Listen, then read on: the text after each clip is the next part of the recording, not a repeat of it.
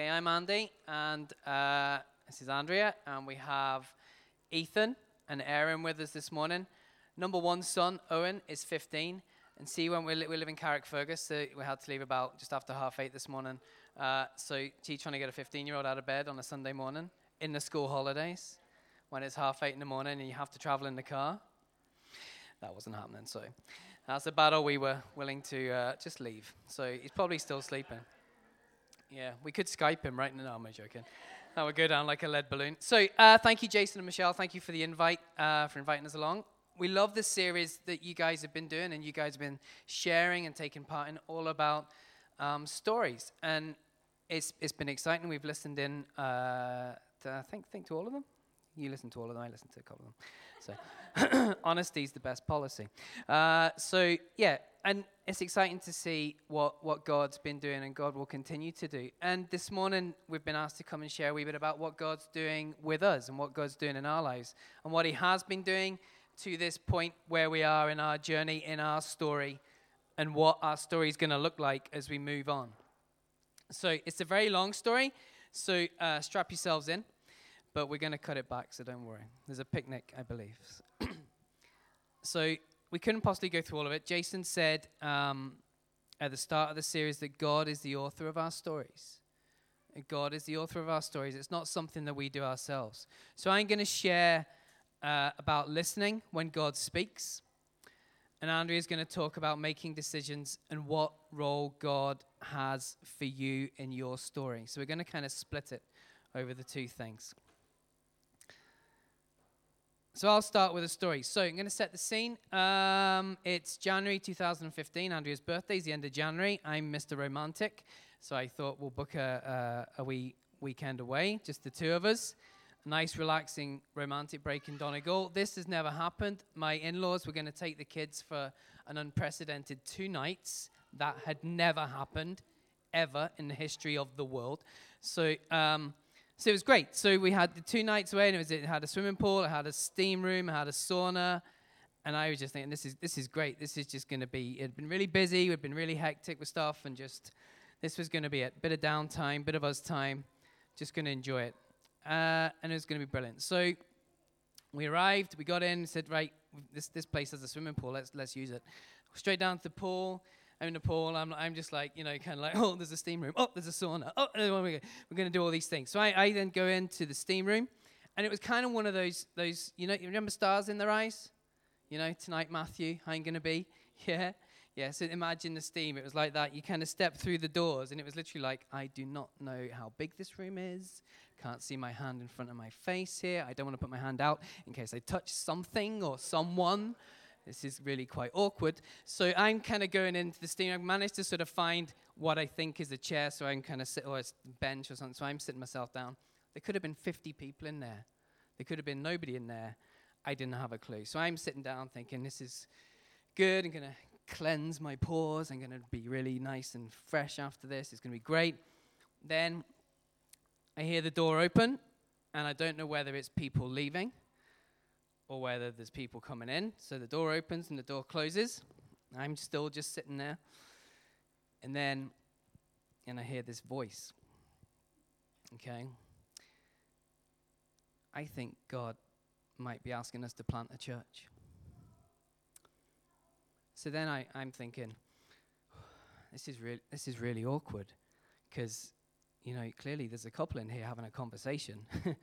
and uh, I'm sitting in the middle of this, and I, I, you know, this is really awkward. How do I get? How I can't even don't even know which direction the door's in to get out of here. This is kind of like awkward here. So you know, I think God's asking us to plant a church. This is a conversation that two people are clearly having in here, and it's uh, you know, it's not for me. So I, I sort of just, I, I, I was sort of in two minds. Do I get up and kind of try and feel my way to the door, touching who knows what, or do I just stay where I am? So I, I, I stood, I kind of just sat where I was, and I thought, right. And then it was like, Andy, I think God might be asking us to plant a church. And I'm thinking, right, well, what are the chances there's another Andy in here? Probably quite slim. I guess this is me. And then, of course, I recognized the voice. It was Andrea.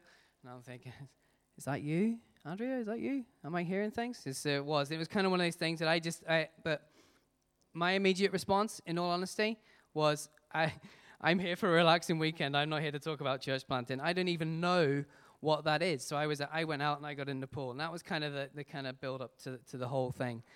It was a bit awkward. Um, I didn't even want to begin to contemplate what was involved in this. In building up to this, I'll give you a wee bit of my background as well. Andrea's going to pick up on that later on. My story is uh, I had the privilege of being a youth worker. I was a youth worker in three different churches over 12 years. Um, more traditional church settings. Uh, I was university chaplain for a while. Uh, worked in many, many schools, doing assemblies, doing RE lessons and things. That was my role. That was what I knew that God had for me to work with young people and to, to serve Him in that way. And it was very much a privilege, as I say. The positives definitely outweigh the negatives in the whole scheme of things. I love seeing, I loved each job and I love seeing lives change. I love seeing people come to faith, young people come to faith. I love seeing young people reach out to their friends. And it's just a real privilege, as I've said, to do that. This finished in 2012. Uh, at the end of February, my, uh, I was made redundant of the, the job that I was in. So this is this is 2012, and in all honesty, at that time I kind of ticked a lot of boxes as a s- statistic. Let's get that word out as a statistic. I was I was exhausted. I'd had 12 years full on youth work, not really much of a break. I hadn't stopped loving Jesus. Hear me when I say that. I hadn't stopped loving Jesus, but I was just done in. I was just burnt out. I'd had enough of church. Had enough of doing church. Didn't really want to serve on a team anymore. Just kind of had, had, had had enough. And I was seriously looking forward to having my Sunday mornings to kind of maybe head down the Lisburn Road, go to a park, go and get a coffee, just have some downtime, maybe even buy a Sunday paper and sit and read it. You know, it was that kind of just, I, I really was in that frame of mind. I, I was just done in. Statistically, you see a lot of people who work in churches tick those boxes after a number of years. Look after those that serve you and work for the church. Look after them. I was done in. That was me. However, by the grace of God, we found ourselves going to Carrickfergus Vineyard. That opportunity didn't avail of itself. And we went, went found ourselves at Carrick Vineyard. And there I began a journey of rest, of healing. I needed that. Of learning, of just being and not doing, of just being there and being in His presence and being with other people who were hurting other people that were journeying and had different stories. That's just where God knew that I had to be. So, three years on from that point, we're in Donegal, we're in the steam room. At that point, I then retrained. I'd, I was unemployed, obviously, I'd made redundant. I'd retrained then as a teacher. I was then teaching, um, teaching in, in secondary schools and primary schools at the time. And uh, and the thought of church planting, as Andrea says, I think God's telling us we're going to plant a church. The thought of church planting didn't even begin to come into the equation. It was not on the agenda at all. It wasn't certainly something that I thought about. And, and crucially, I didn't want to hear those words, whether it be from Andrea, whether it be from God, whether it be directly to me or in whatever way. I didn't want to hear them. I could hear them, but I didn't want to didn't want to hear them after tentative conversations that weekend, thinking, praying, more conversations, and much more praying, I began to lean into what God was calling us to. I knew it was from God. Even the initial sentence, I knew it was from God, but I didn't want to listen. I didn't want to hear it. It was His voice. It just took me a while to tune in, it took me a while to respond and tune in. Up to the point of us coming to Carrickfergus Vineyard, neither of us knew of or even what church planting is. And certainly neither of us had had that as part of the plan for the story of Andy and Andrea, or the story of the Howard family, or the story of what what we thought was, was out there for us. I'm going to share a passage in the Old Testament. It's from 1 Samuel. It's from 1 Samuel 3, verses 1 to 10. And read about Samuel, who at this stage is a young boy who heard God's voice, but it took him three times to tune in to what was actually being said. So if you've got that, it's 1 Samuel 3, verses 1 to 10. The boy Samuel ministered before the Lord under Eli. In those days, the word of the Lord was rare, and there were not many visions. So this is unusual. That's what we're saying. That's what, what we're hearing here. It's unusual. What happens is unusual. Not many visions, not many interactions. One night, Eli, whose eyes were becoming so weak that he could barely see, was lying down in his usual place. The lamp of God had not yet gone out, and Samuel was lying down in the house of the Lord, where the ark of God was. Then the Lord called Samuel. Samuel answered, Here I am. And he ran to Eli and said, Here I am, you called me. But Eli said, I did not call you. Go back and lie down. So Samuel goes back and lies down. Again, the Lord called Samuel. Samuel got up and he went to Eli and said, Here I am, you called me. My son, Eli said, I did not call. Go back and lie down. Now Samuel did not yet know the Lord. The word of the Lord had not yet been revealed to him. A third time the Lord called Samuel. Samuel got up and went to Eli and said, Here I am, you called me. Then Eli realized that the Lord was calling the boy. So Eli told Samuel, Go and lie down, and if he calls you, say, Speak, Lord, for your servant is listening. So Samuel went and lay down in his place. The Lord came and stood there, calling as at the other times, Samuel, Samuel. And Samuel said, Speak, for your servant is listening.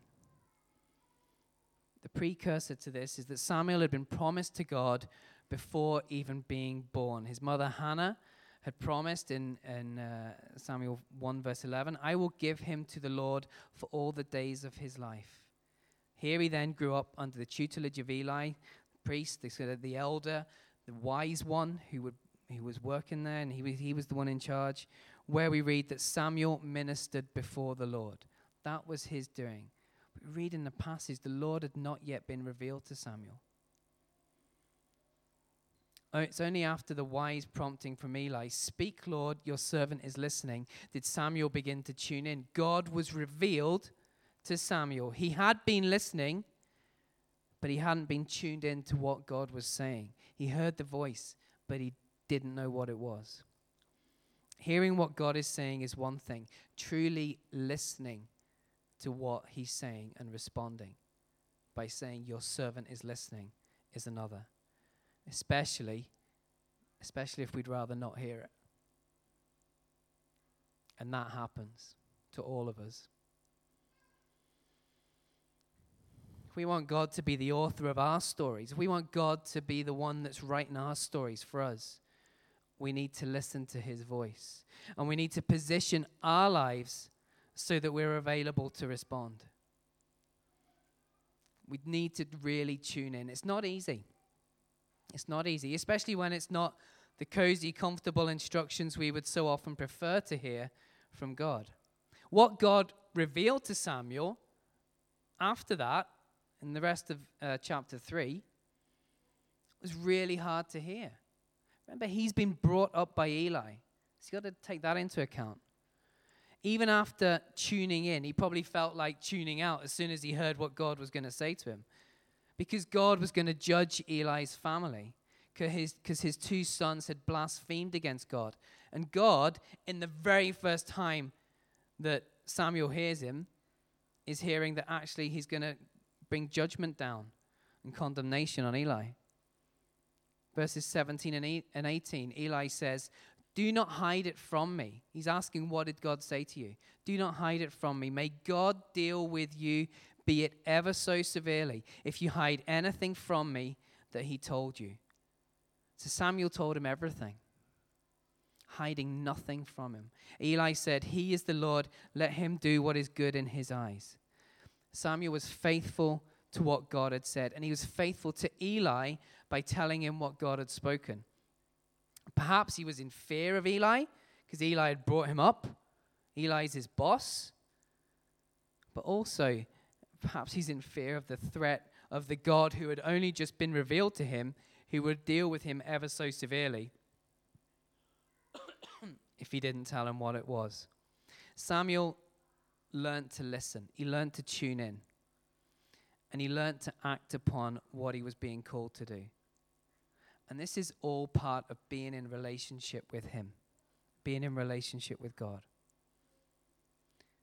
When we want to get to know someone better, we meet up with them. We spend time with them. We go for coffee. We invite them round for lunch. We go for a picnic together as a family, as a church family.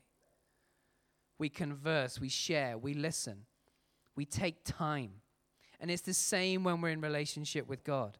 Spend quality time with Him, involve Him in our lives, talk to Him, listen to Him, tune in to what He's saying through His Word, through prayer, through talking together, through sharing together, growing together. When we're in relationship with Him and we tune into His voice, He stirs us inside. He draws us close and we learn obedience when that happens. I knew it was his voice speaking to me through Andrea because it stirred me inside. I didn't want to listen, but I knew it. As a husband, I often hear Andrea's voice. you know where this is going, but I don't listen. I, I think it's inherited. It's called selective listening. Uh, and my dad is, if it was an Olympic sport, he'd be like a multiple gold medal winning selective listener. Because if you ask him, if, he, if you ask him if he wants any money, he is straight in there. But if you ask to borrow money, uh, uh, that's never happening. So years of practice. But in some instances, uh, I have been known to deliberately tune out. I'm being honest here. And husbands, I'm sure you are going to be honest with your wives as well and say that you do tune out sometimes. That's definitely true. But that day in the steam room, I definitely said, I, I, I knew, I knew it was God's voice. I could hear it, but I chose not to listen. But when I changed my posture, when I changed my posture and I tuned in and listened to what God was saying, I knew His stirring in me was a call into something new. It was a call into a new story. I was able to recognize that the chapters God had been writing us into in those three years, from me being made redundant to us going to Carrick Vineyard, he was writing that story. Couldn't see it at the time. But it was a bigger story than we could ever even have begun to imagine that he's leading us into. Andrea's going to pick up from there.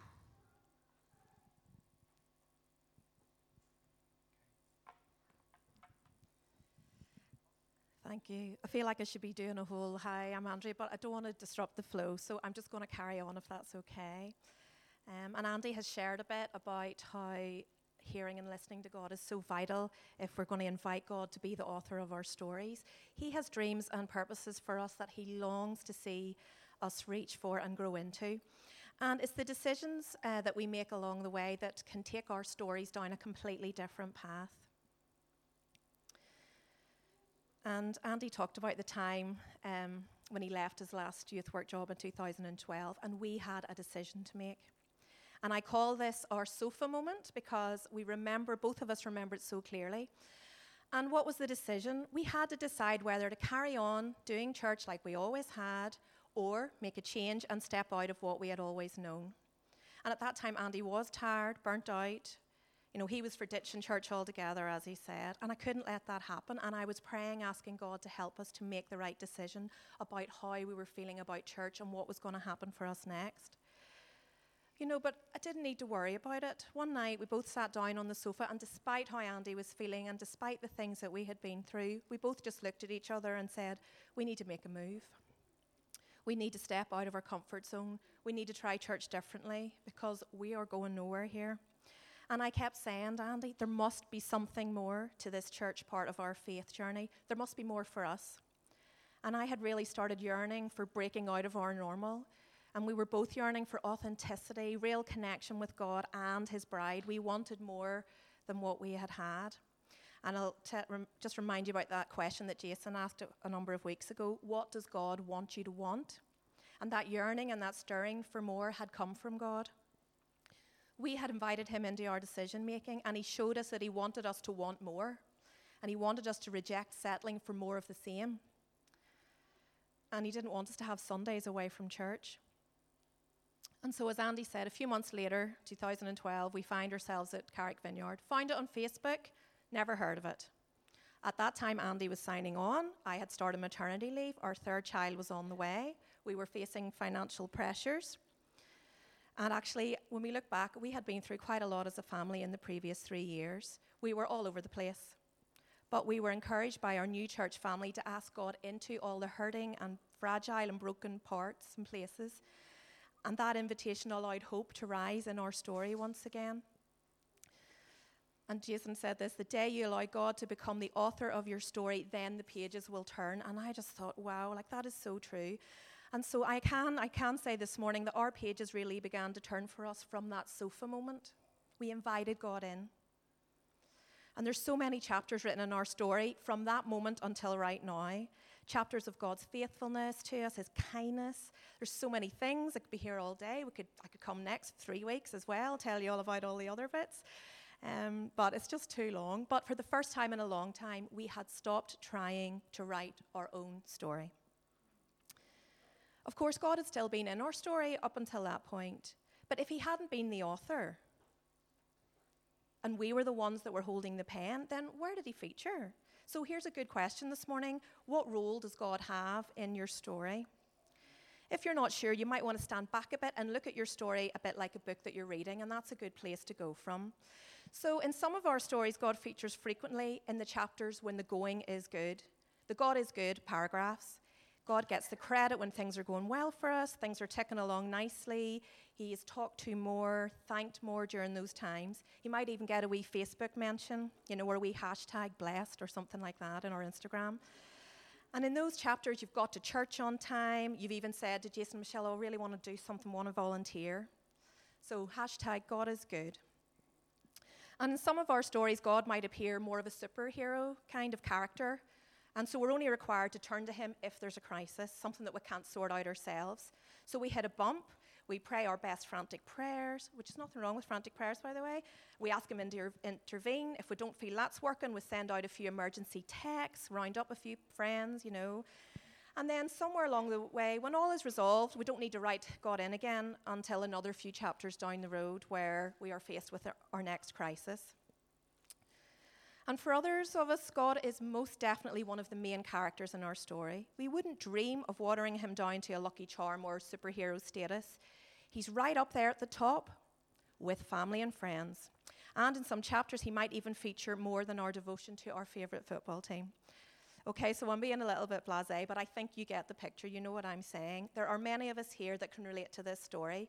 In different times in my life, I know that I have reduced God to a recurring character in the story, not the author. God doesn't want to be a recurring character in our stories. He's desperate for us to give him permission to be the author. He can write a magnificently better story for us than we could ever ask or imagine. So, is God merely a character in your story, or is he the author? Allowing God to be the author of our story means we get to be part of the adventure.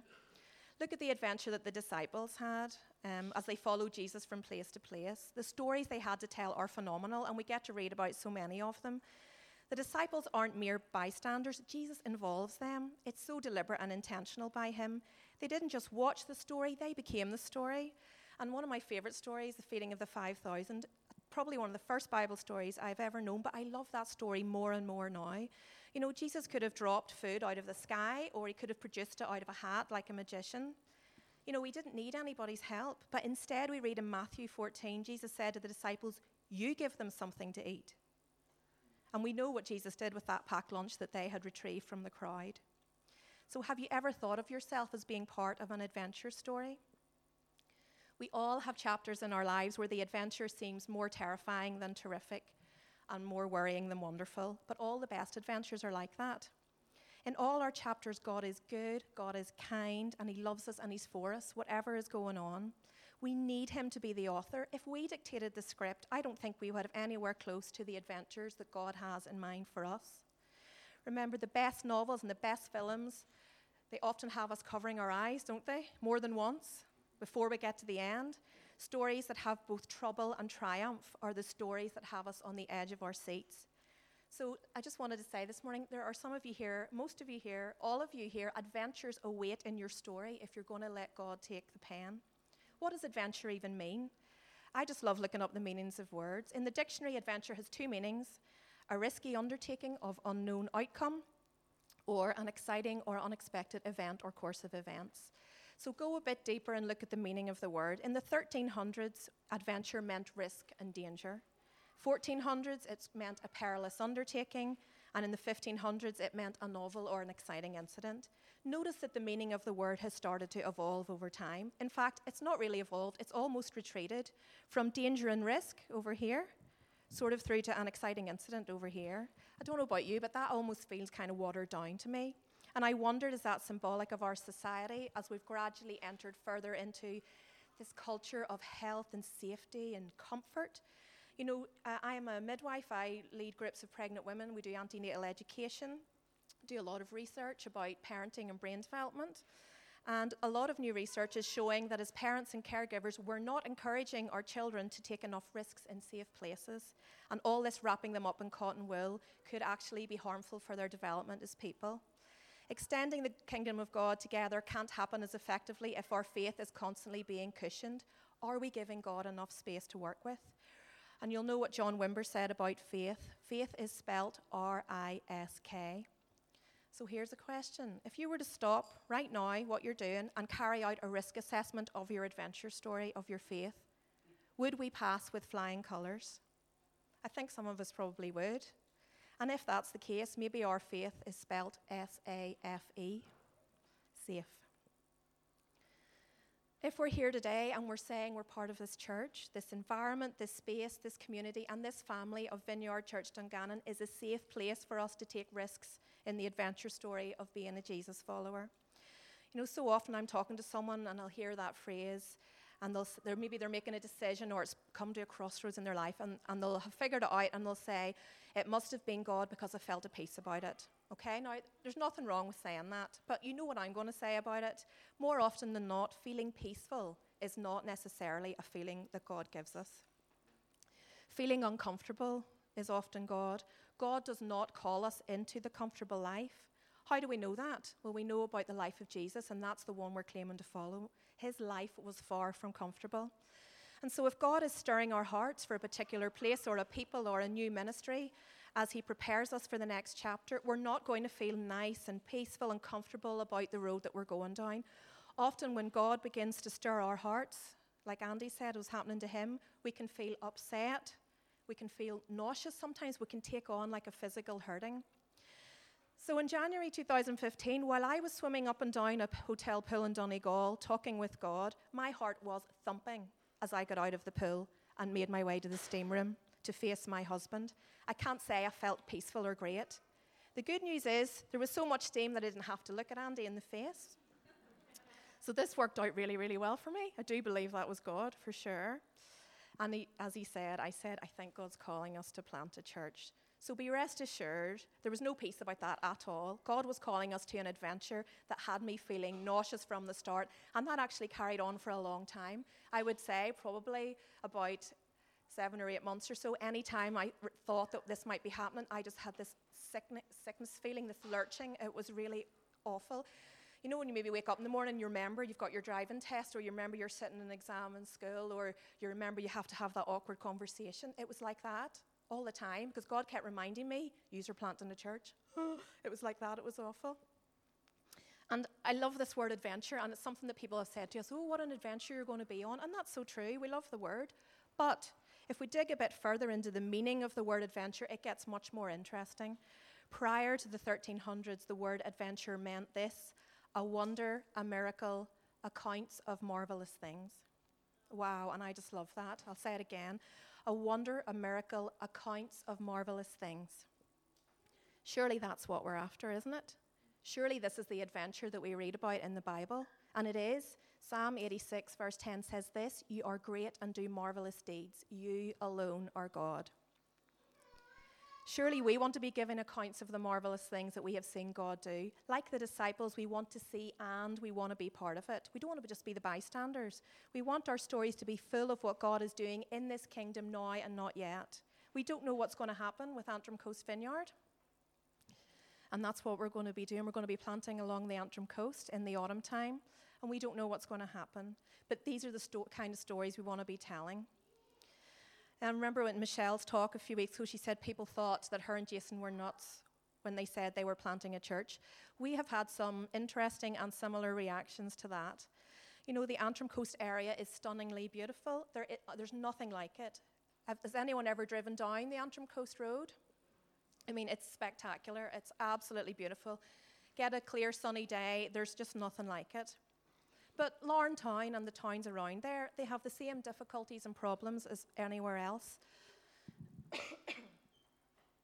Loyalist paramilitaries are very influential. Drugs, there's lots of problems with drugs. High unemployment, high levels of social deprivation, and actually, Larne has very high levels of domestic violence as well. And that's just a few things. Larne is one of those places that it's often the butt of jokes. So you may, might have heard a few jokes about Larne, definitely. So just let me add in here if you start to feel uncomfortable or even upset with what others deem to be a bit of banter about a place or a people or whatever, that could well be God talking to you. And that's exactly what began to happen to me. Up until four years ago, we were early in Larne, and then both of us ended up working there. My contract got extended in there all of a sudden one day, just out of the blue. When Andy had finished his PGCE, he began subbing in schools in Larne. And then I took on a different job, and I ended up in Larne for another day in the week. And Andy and I would get together and would start to talk about our experiences, about the people we would meet through our jobs. One day I sat with a group of women, and they began to describe Larne to me as hopeless. They'd lived there all their lives, and that's, you know, I'd kind of come in and they were t- chatting, and I heard the word hopeless. And it turned out a young girl had taken her own life um, a few days before. And I found myself feeling really angry when they told me about the circumstances surrounding her death. And I cried in the car on the way home. And at that moment, God was writing us into his story. Six months after the swimming pool in Donegal, Hub began, and that was a chance for Andy and I to be in a room of other people with similar interests and with the other um, pastors, other vineyard pastors. And we gained knowledge and we had conversations and discussions with people. I have a book that I wrote during that time, and honestly, to me now, it's like gold. But in that time, God was writing us into his story. The words God was giving us through scripture, through church, through training, through words of knowledge, during ministry, wherever, those words began to form sentences, then paragraphs, and then they formed chapters. But for that to happen, we had to allow God to have the pen. He was writing it. We'd love to be able to stand here and say, we've never attempted to snatch the pen back, but I'm sure we have plenty of times. And this is kind of us coming into land now. That's what we wanted to share with you. I heard Mike Pilavachi say a few years ago, and again more recently, God's love language is obedience. I think actually he says it quite a bit. I think he does the same talk round and round. But you know what? It's so good. In fact, Andy said to me this morning, somebody had tweeted from Naturally Supernatural, I think is that is in London. Uh, God's love language is obedience, Mike Pilavachi. So he must have been doing it last night as well. But it's so good. Whenever I heard that the first time, that just stuck with me. It, it just, it, it was almost like, it just almost put the, the whole story into place, the spine of the story. God's love language is obedience. And many people have asked us, why? Why are you planting a church? Why are you going to Larne? Why are you doing that? And because what does allowing God to be the author of our story look like? It looks like being obedient. If we hear and listen to God, like Andy was talking about, if we invite Him into our decisions that I've mentioned, we are giving Him the pen. But obedience must follow for those pages to turn. God wants us to partner with Him, and He wants us to write marvelous kingdom stories together. So, here this morning, do we want to see God doing marvelous things in our homes, in our marriages, in our workplaces, in our children, in Dungannon, and in Ireland? God has new chapters ready to write for many of us here today. Now, God is not calling all of you to plant a church like us, and that's only one thing that God's probably calling us to do. But because this is a vineyard church, it is highly likely, now don't everyone look down to the floor, but it is highly likely that there are at least two people here this morning, and God is waiting for you to hand him the pen. Some of you here will be facing decisions that you need to make. Your sofa moment is coming up shortly. Or maybe when I've described that, you've suddenly thought of something that happened last night or the week before. Your sofa moment is coming soon, and it will be allowing those whispers of the Holy Spirit to guide your decision making, which may change the direction of your story. A few of you here are called to stay right here and be faithful where you've been. And you've been planted here for a reason. Maybe for some of you today, you haven't really put your roots down here and you're not really all in. for whatever reason, but maybe today's the day. God is saying, Trust me, trust me. and some others of you here are called to stay right where you are too. And let's be really truthful for a moment. Sometimes the hardest thing to do is stay put. Sometimes it really would be easier to just move on, move on. And that's why we have so many people finding themselves, you know, going around different churches and they're not settling. Church is like family, and so that means it can get messy sometimes. You know, and that's true of any church. And I don't know you here and I don't know what goes on, but all of us in our humanity can do or say things that don't bring out the best in us or in others. So sometimes staying means sorting. Sometimes staying means saying sorry to someone. Making the decision to, say, to stay when things haven't gone to plan is really, really tough. Yet, often through the process, through the pruning and the healing, God is working on an amazing story. You see, for many of you here, God has an incredible vineyard story that He is dreaming over you right now for Dungannon. God has dreams of salvation for Dungannon. God has dreams of new ministries and compassion projects and local business transformation for Dungannon. Many of you here will be present and part of the marvelous things God does in and around Dungannon, but He's waiting. He is waiting for us to give Him the pen. And He will keep waiting. I don't know what you've thought of this story series so far, but it is full of challenges. Nothing is straightforward. If we came to this or entered into this Christian life thinking it would be a breeze, you'll probably know by now it isn't. It just isn't. God does not call us to the comfortable, He calls us to be like Him, with Him in this kingdom story. And it's magnificent. And if you've been part of any of these kind of stories that I'm talking about, when you see God working, when you've been faithful and something happens, it is amazing. It's incredible.